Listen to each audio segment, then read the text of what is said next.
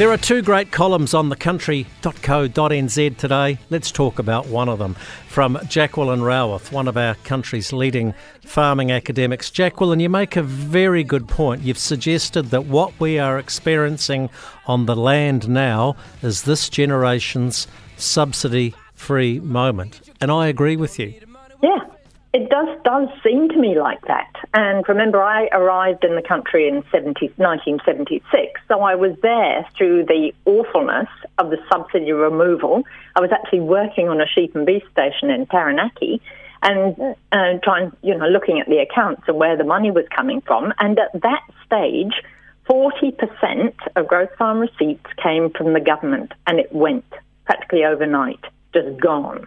Jacqueline, we talk about the bad old days, and I refer to it in my column as well, of Longy and Douglas, but if we're realistic about it, the bad old days go back one leadership regime to the Muldoon regime and putting in price controls and farming subsidies. And what Douglas did was ultimately right, but I argue again, and this is where this government's going wrong, they need to take a lesson from history and not beat farmers with a stick, hang a carrot out in front of them. Yeah. Yes, and that was the point of He Waka Eke Noa. So what we're really talking about is what just our Prime Minister Jacinda Ardern has mentioned, which is the just transition.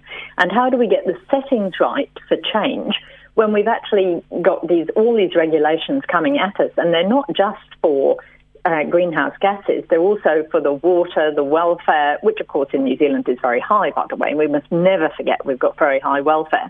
And of course we've also got very low emissions. So farmers are trying to deal with all the changes, knowing that they actually do have some of the best systems, best management practices in the world. And a lot of them are saying to me, I'm spending more time on paperwork, for instance, Stats New Zealand requiring all that information going in, as well as for the processors.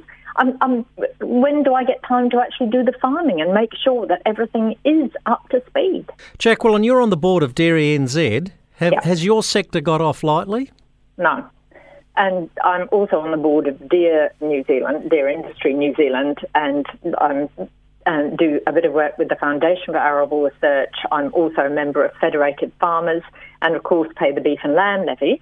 And I'm looking at the work that everybody's doing, and we're all working very hard. All the levy groups and Federated Farmers are working hard for a compromise. Nobody's got exactly what they wanted.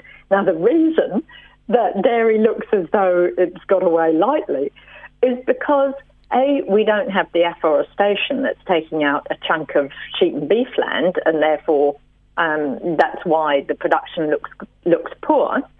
But dairy has apparently a whole lot of technologies that will apparently be available by 2025, and apparently across most of the sector doing a fantastic job in terms of reducing methane. And I just think pigs just flew past my window. They're not ready. It's the obvious question to ask. We know there are new technologies in the pipeline, but to make the assumption that they're going to be ready to fire in 2025 seems ridiculous, absurd. Aspirational, or as one of the beef and lamb policy people says, they're heroic. It's just not going to be available at the price costed, because that's the other thing. All the technologies have considerable expense with them associated at the moment, and of course all the labour extras, and we haven't got any extra labour.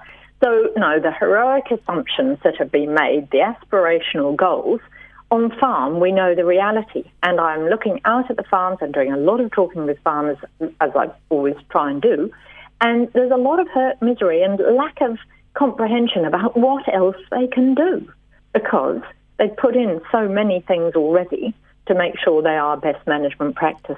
Jacqueline, let me throw a final number at you, and I guess this depends on whose modelling you believe. But if we are to lose 20% of our sheep and beef production in this country as a result of the government's response to He Waka Eke Noa, I say to you that is a complete and utter disaster, not only for the farming sector but for our economy.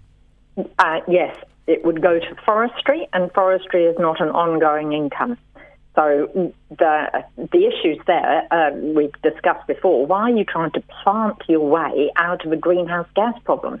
Let's get real and provide the most efficient food in the world to the people that want to buy it, which generates an income for the country, which allows us to do social welfare, infrastructure, and keep the vibrant rural communities.